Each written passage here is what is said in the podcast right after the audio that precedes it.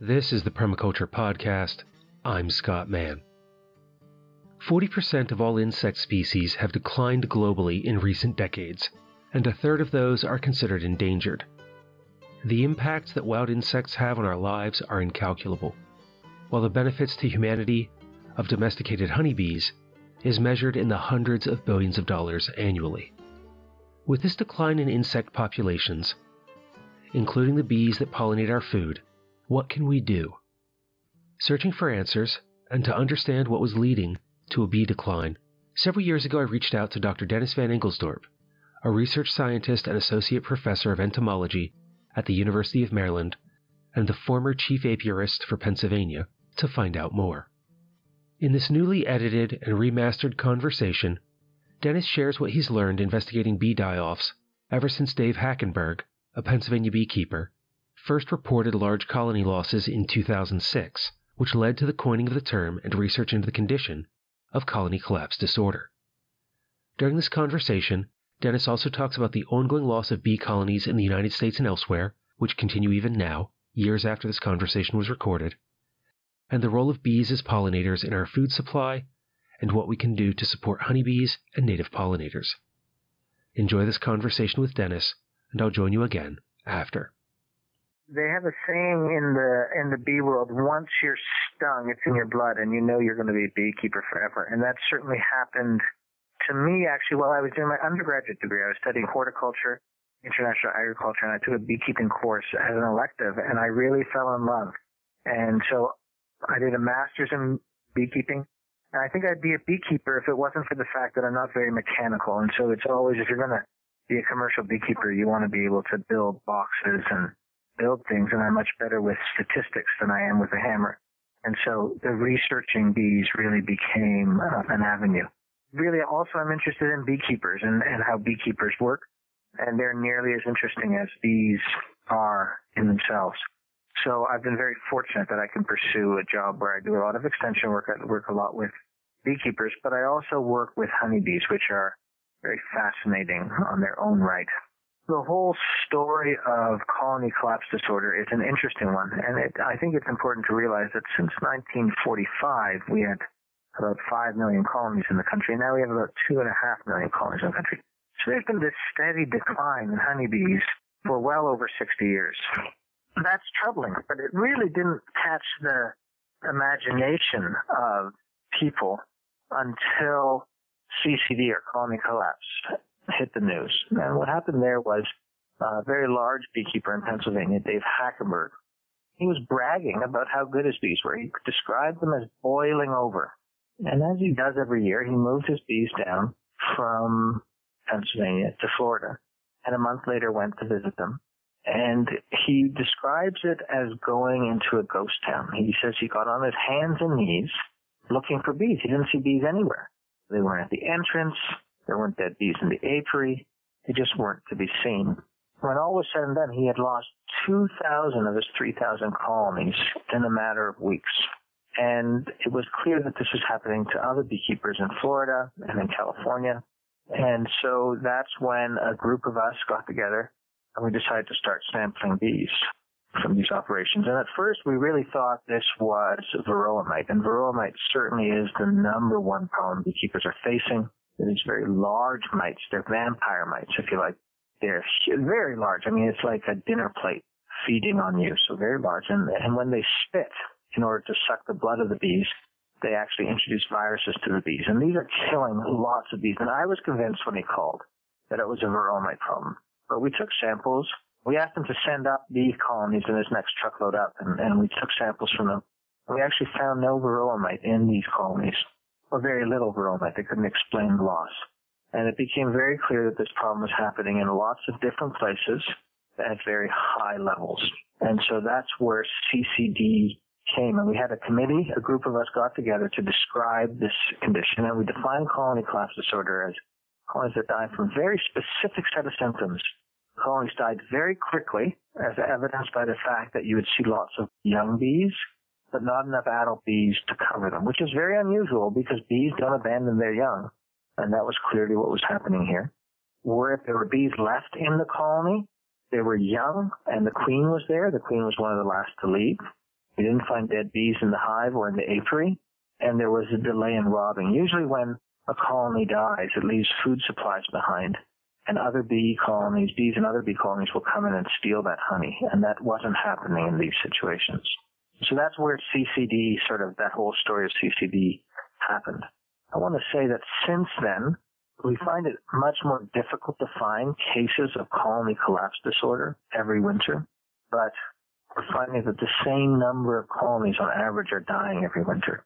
And so that's made this story much more complicated because they're not dying with the same symptoms.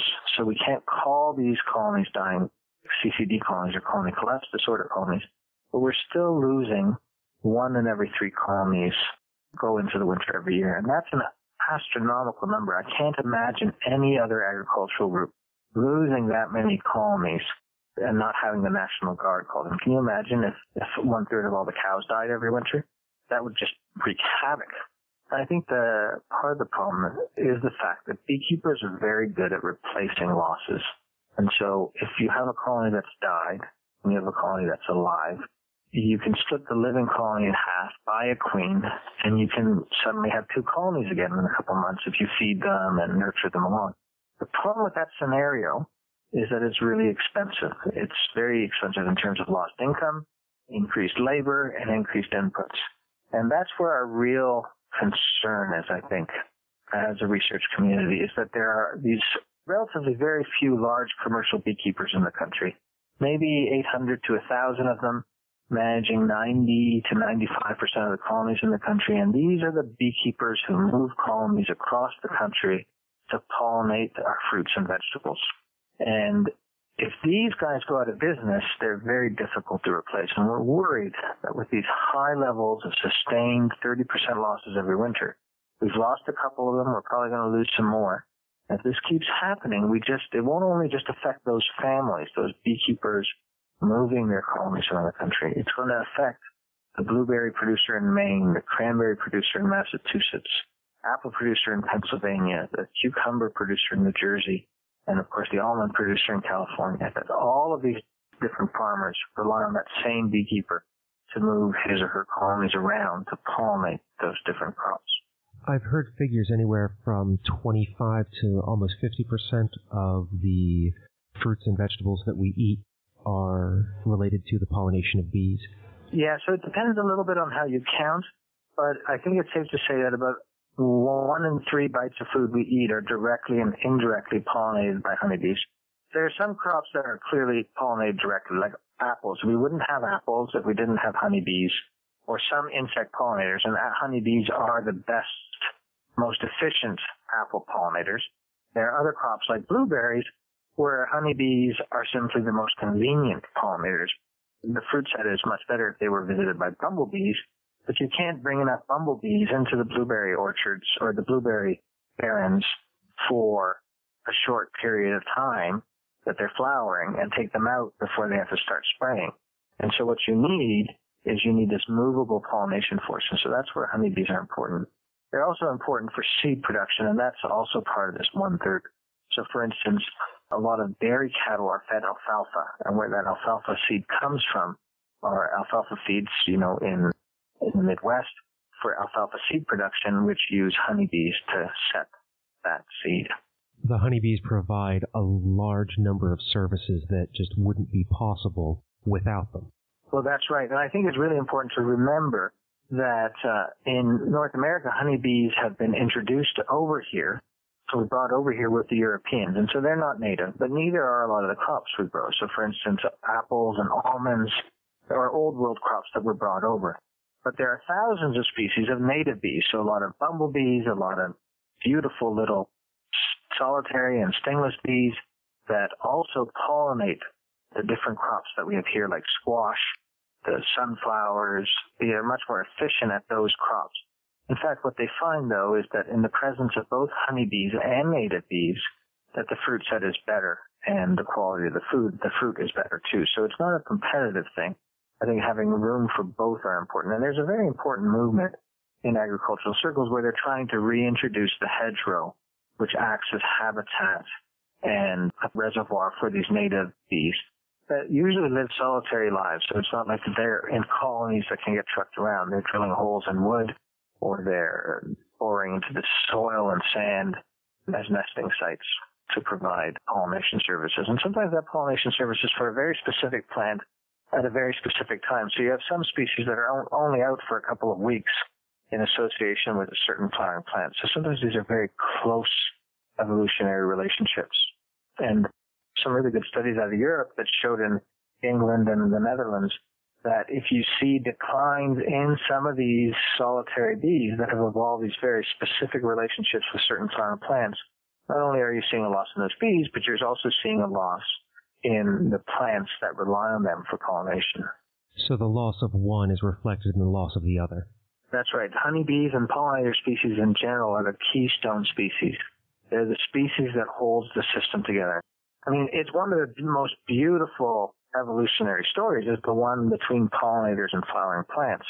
You know, often we think about evolution as being this competition, the strongest survive. Well, between bees and flowering plants, it was cooperation. Here we have these insects that have become true vegetarians. They only eat plant protein. Flowers provide copious amounts of this plant protein in the form of pollen. They also produce nectar. And these are rewards to the bees to come over and visit this flower and take this pollen to another flower so that the plants can essentially cross fertilize and, and mate. And so here we have these flowers, which are in many ways the first form of advertisement. These big, gaudy, colorful fluorescences that smell to attract the bees. They're really trying to reach out to the bees and saying, come over here, come over here. I've got lots of food for you. And in the process, not only are you getting fed and can bring this food home, but you can also fertilize as you're doing it. And so it's one of the most beautiful, I think, evolutionary dances out there without these pollinating insects, we wouldn't have flowering plants. And uh, without flowering plants, we wouldn't have these bees and pollinators.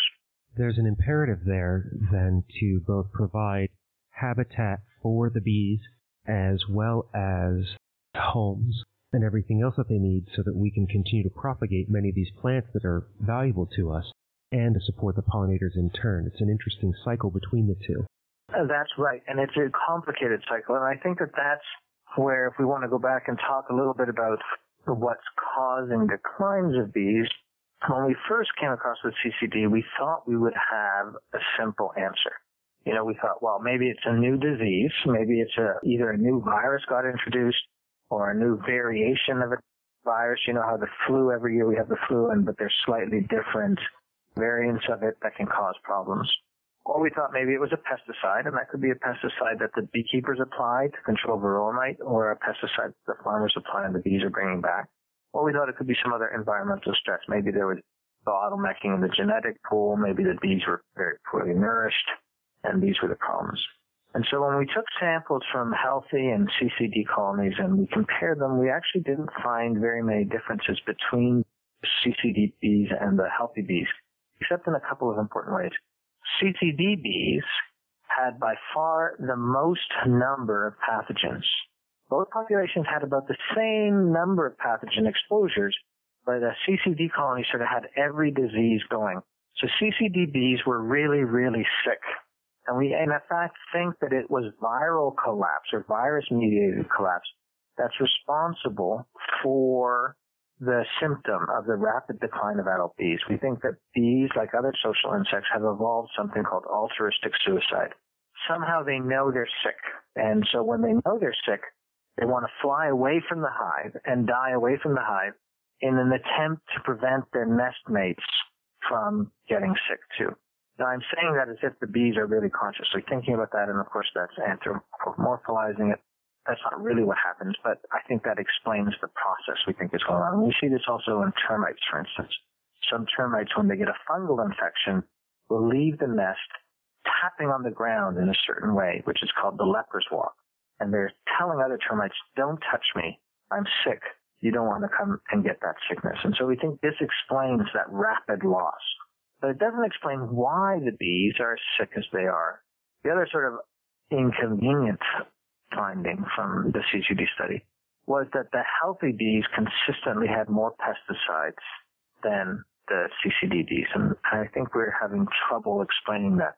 It could be that the beekeepers who had the healthy colonies were much more aggressive at controlling varroa mite. It could be that the bees in the healthy colonies had been selected for over time to be more resistant to pesticides, and so that's why we found more pesticides in those colonies. Sort of, we don't find CCD, and we're still seeing these losses. We're sort of building this case that it isn't a single factor, that what we're seeing out there, different for different beekeepers, and it's different in different years, and it's a combination of factors.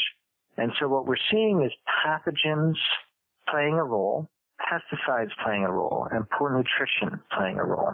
And so this is our leading hypothesis. And and we've got evidence for all of them. Clearly, we know that varroa mites can kill a lot of colonies, and and certainly beekeepers, the number one thing a beekeeper can do to keep colonies alive is to make sure that they're treating varroa mite aggressively. And, and there's lots of different ways of doing that, including some organic options. We also know that the bees are not getting well nourished, the habitat that they once had isn't available to them anymore. So if we look at the Midwest, we look at North Dakota and South Dakota, there used to be a lot of CRP land, conservation reserve uh, land, that was left fallow and it would grow a whole bunch of different crops, including flowering plants that the bees could forage in. But with the price of corn and soybean going up, we've seen that a lot of that land is now getting plowed under and planted with corn and soybean which means that there's less and less for the bees to eat. And so we really do think that the bees have lost a lot of foraging potential out in, in these environments. And so this means that they're being less well nourished and that they're also having to eat and rely on agricultural crops for most of their protein and nectar and, and inadvertently and the pesticides. But of course, pesticides coming into the colonies is also a big concern. So the big theory is then that it's a combination of these factors. And, and the study we just released recently sort of helped support this theory that it's multiple factors. And so in this study, what we did was we placed colonies in different agricultural settings and collected the pollen off the bees as they flew back to the colony. And bees, when they fly away from the colony, build up an electrostatic charge. And so when they land on the flower, pollen jumps on them and then they're able to rake that pollen back and store it and press it on their hind legs in what's called a, in a pollen basket. And so there's this pollen pellet on their back legs that they bring back to the colony.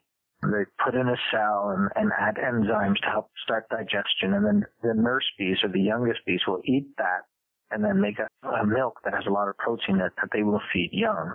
But what we can do is we can put a trap in front of that colony and knock those pollen pellets off and then collect those pollen pellets. And that's what we did in these different crops. And then we sent that pollen off to get analyzed for pesticides. And we found a lot of pesticides. The, as many as 21 different pesticides coming into one colony, on average nine different pesticides. In some cases, we found levels of pesticides well above the LD50 rate, so that's the lethal dose for 50% of the population. So no doubt there were bees that died in the field when they were collecting this pollen because it was very high levels. And then what we did was we fed some of that pollen to newly emerged bees and then exposed them to fungal infection that's very common to bees called nosema. And a little while later, we would then count how many of those bees eventually got this fungal infection. And what we found, which really surprised, well, we found two things. The first thing didn't surprise us and that was we found a lot of miticides. These treatments beekeepers apply to their colonies to control varroa mites, we found that in the pollen. And in fact, when the bees that ate this pollen with these miticides in it were much more likely to get infected than if they ate pollen without miticides in it. And we've known that for a long time. Beekeepers know that treating chemicals in their colonies is a lot like chemotherapy. Chemotherapy is not good for anyone it's just much better than cancer. And so we know that the colonies are going to die if you don't control varroa mite, but the option is you have to usually treat with something that's going to have a, a detrimental effect on the colony. And so we know that these chemicals hurt these immune systems. The thing that really surprised us though was the effect of fungicides, particularly a very common fungicide called chlorthalonil. And so this is not considered toxic to bees at all. Fungicides are usually thought of as very safe for bees. I mean, you can spray fungicide on the bee and it flies happily home. But what we found was that bees that ate pollen that had this were two or more times likely to come down with infection than if they hadn't been exposed. And so this is evidence of this synergistic effect, this sublethal effect that the fungicide is not killing the bees, but an exposure to the fungicide is making them much more susceptible to disease. It's an important finding. It's important in the fact that when you look at the regulations, regulations are pretty clear in the fact that you're not allowed to spray a flowering plant with an insecticide that will kill that pollinator. And so when plants are in flower, generally farmers don't spray anything but fungicides because fungicides are deemed safe. This suggests that we have to rethink how we label fungicides for application because we have to start thinking about how to protect the bees. But we also gives a tool that beekeepers can use to work with farmers and say, hey, I'm renting you these bees. I know you're not interested in killing these bees. So please delay the treatment of fungicides until I get the bees out of here. And so it gives an actionable point to the story. So a very surprising study. And the weakness of that study was it wasn't designed to look at the nutritional aspect. So for instance, we only found some types of pesticides on apples, and we know apple pollen is very good for bees. And so it could be that nutrition plays an important role here too. If we had highly nutritious food, maybe the bees are better able to resist nosema and counterbalance any negative effects of the pesticides. And we hope to follow up on that work in the future. So I guess just to summarize, our current thinking is that it's multiple things coming together. Another example of that is like when there's a drought year. If you have a drought year, does that change the nutritional profile of the pollen and does it concentrate pesticides in the hives? And so you can imagine that different factors can come in together to make it more or less likely that bees will come down with disease. So this isn't like the bees are getting something that completely compromises them, that makes them really sick. It's just a lot of little things are dinging at the health of the colonies, and then as they start to die off, the bees are taking an action to protect the rest of the hive, but in that process is causing an even bigger loss to the hive. Well, that's right. So I want to emphasize that colony collapse disorder we're not seeing it anymore. We're seeing a slow dwindle, and that's probably because we're not seeing mortality necessarily. That's virus mediated. It's probably being mediated by some other illnesses that don't cause that symptom or invoke that response. But I think you're right that it's like something's weakening their immune system like age, except we have lots of different things that can weaken their immune system. So maybe the, the, the closer analogy is like heart disease. Well, what causes heart disease? If you don't eat well, certain toxic exposures, lack of exercise, genetic predisposition, one or a combination of those factors. And that's probably just the same with the bees. It's one or a combination of factors that predisposes them to disease, which might be the sort of final straw that takes them out. Just so that I can make sure that I understand the language of this then is that you're not seeing CCD as much because that is a clear set of symptoms that you defined for that disorder, but you're still seeing a die off of the bees as a result of the other mix of environmental, nutritional, and other factors? I'll just be a little bit more specific. We're not seeing the symptoms of CCD anymore, so we can't call it CCD. But we're still losing the same number of colonies every winter. We're not sure what causes those losses, and we're thinking that it's a combination of factors working together. And we think that that's both variable in time and space. And so some beekeepers are suffering this combination and this, and another beekeeper might be suffering these combinations. But collectively, I think what it's saying is that the environment is not nearly as friendly to bees anymore, and it's much more difficult to keep them alive. One of the things that I'm seeing a lot is the impact of neonicotinoid pesticides potentially on bees, and I was wondering if you can speak to that at all, whether you've done some research on it, or you can speak comfortably about some of the papers that have been written on this. So neonics are a group of insecticides because they're designed to kill insects that were based on nicotine in tobacco plants. And the advantage of these pesticides, if you like, is the fact that you can use very small amounts of them and you can either paint them on the seed or you can drop a little bit in the soil and the plants will suck up this insecticide and it will go into their leaf tissue and into their other plant tissue. And if an insect comes and nibbles on that leaf, they'll get exposed to this insecticide and die. So this is called a systemic pesticide or insecticide. Now plants have evolved all sorts of toxic components to kill off insects or discourage insects from eating them. So you think of celery, and celery has lots of toxic chemicals that discourage other insects from eating it.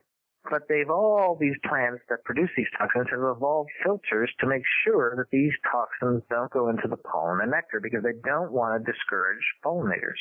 The problem with neonics, even though I think they were designed with the best intentions because they reduce how many times the farmer has to apply chemicals, they reduce certainly how much chemical has to be applied into the environment.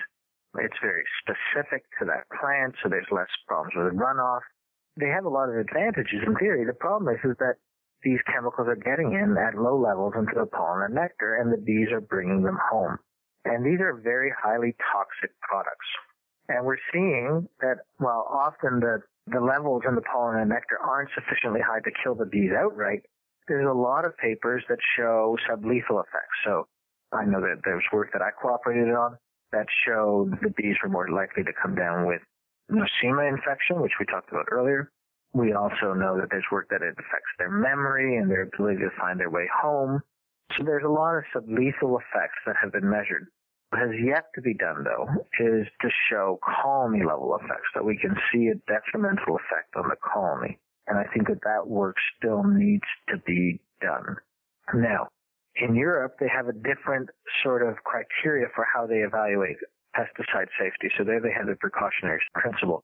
That means if we can't say that there's no risk, then they might ban the product and wait for more research. And so starting January of next year, there's going to be a ban on the neonics.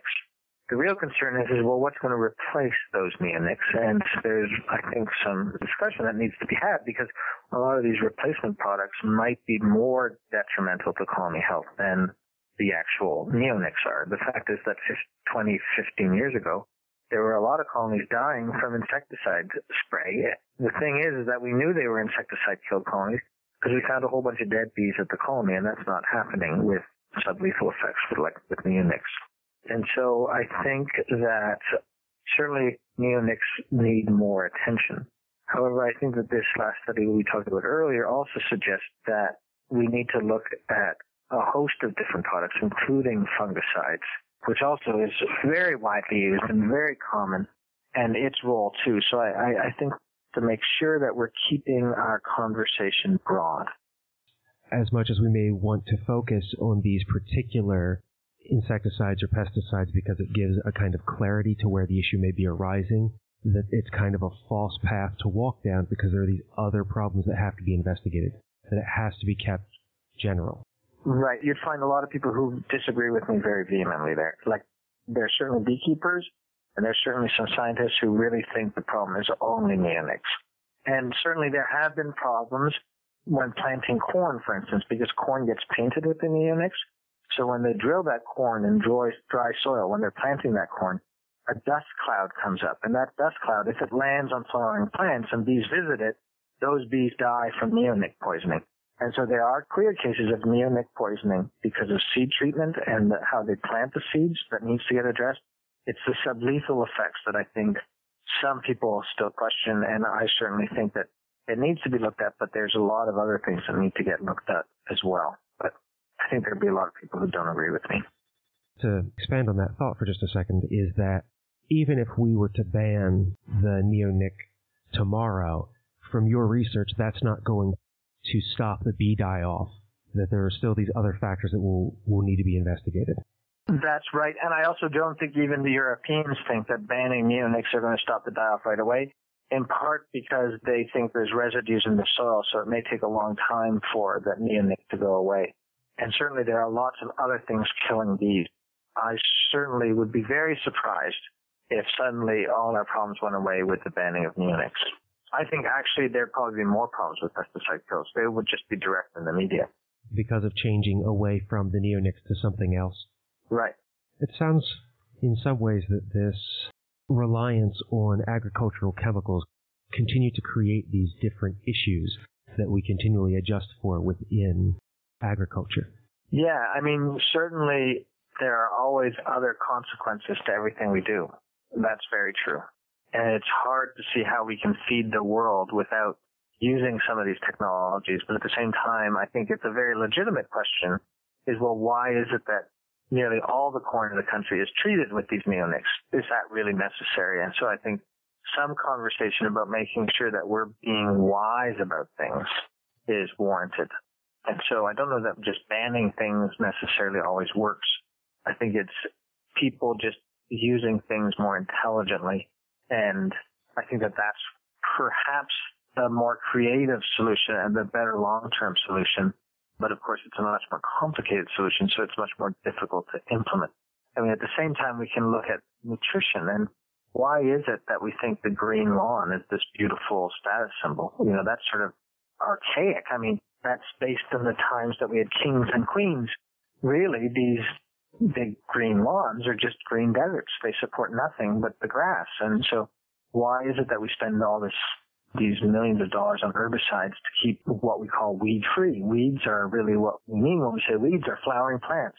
And so aren't meadows much more interesting than green lawns? And shouldn't that be the status symbol? Like maybe we need a cultural revolution in, in terms of that. I went to a really interesting talk and it was a guy uh, from Delaware and he was saying that if every one of us took 10% of our backyard and made it into a natural habitat with pollinator plants and native trees and native plants, that would be the equivalent of adding together three of the largest national parks in the country together, adding that to our ecosystem. So I think that there's a lot of things we can do to help native plants and native birds and native insects by simply just being smarter, not only in agricultural communities, but also in our, our own backyards, so to speak.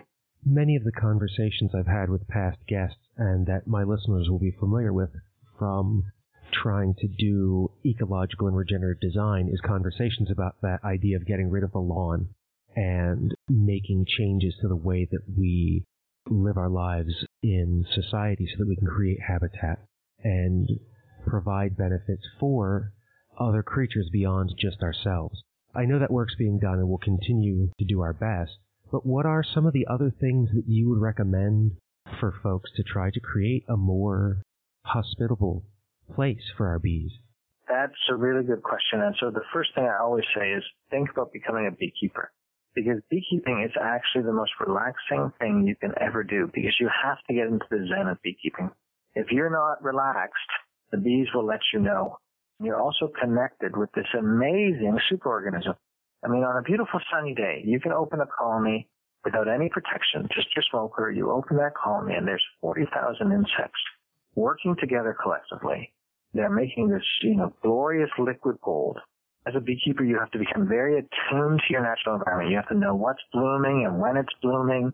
And it's just the most amazing experience to see how these organisms live. So think about becoming a beekeeper. And by becoming a beekeeper, I think you also become very aware of your environment and become an advocate for it, which I think is a great thing.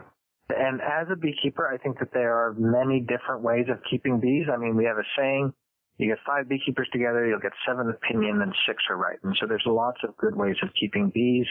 And certainly there are ways of, of controlling varroa mites with less harmful products. Some products are registered as organic use like formic acid, for instance. And so there's those options. The other thing you can do is I realize that beekeeping isn't for everybody, but you can buy local honey. And by buying local honey, local honey is the most ethical sweetener in the fact that it takes the least amount of carbon to get that sweetener to your table. And so replacing sugar, refined sugar in our diets and, and replacing that with honey is a very positive step forward, both for the beekeeping industry because you're supporting them, but also it has some real direct benefits to the environment. And then I think making habitat for bees, and we've already touched about, you know, the pollinator gardens and making sure that we're not using agricultural chemicals in our backyards or in, in our urban environments. The fact is, is that backyard gardeners use many times more pesticides per acre than farmers do. And a lot of this is done just on pure ornamentals, which doesn't make any sense at all. And there was a case of thousands, I think uh, 50,000 or more bumblebees dying feeding on tilia trees in Oregon this summer. And those trees were sprayed not for any human safety or food safety concerns. They were simply sprayed because people did not want aphids to secrete on their cars in the parking lot. So again, not using pesticides unless we're really sure we know why we really mm-hmm. need them, I think is an important part of the solution. We can also provide a lot of habitat, not only just in the food, but there's these native bees, so providing, you know, native bee houses that in wood or soil that doesn't have any growing on it, like sandy soil on the southern face, can attract mining bees. So there's a whole bunch of different things we can do, I think, to support bees, both honeybees and the native bees. One of the aphorisms that I've heard before is the, the solution to pollution is dilution. That if we're providing a chemical free backyard habitat, that if the bees that are foraging in our agricultural areas are also coming into our own yards, that that decreases the amount of these sublethal pesticides that are then being taken back in the pollen to the hive. And I wonder what kind of impact that might have. I think that's a really good point, and it's one that the beekeepers certainly keep quoting to each other. And that's one of the reasons they're feeding their colonies like they've never fed them before. They're feeding a lot of protein diet and they're feeding them a lot of carbohydrate sources in order to dilute agricultural pesticide exposure. I think it's it's absolutely true. Not only are we providing healthy food to keep sure we have healthy bees, but we might be helping some bees that have had other exposures. Again, though that's sort of anecdotal, but I think I think there's a lot of wisdom there. You've taken us through so many different topics on this subject. Before we draw this to a close, is there anything else that you'd like to add to the conversation for the listeners? I guess I would just reiterate what I said before. Really think about becoming a beekeeping. It's a great community to be part of. Buying local honey, I think, is a real positive thing, and making. And it sounds like your listeners are doing that already. Is is making sure that we are making wildlife habitat, including pollinator habitat, to support bees, both native and and honeybee.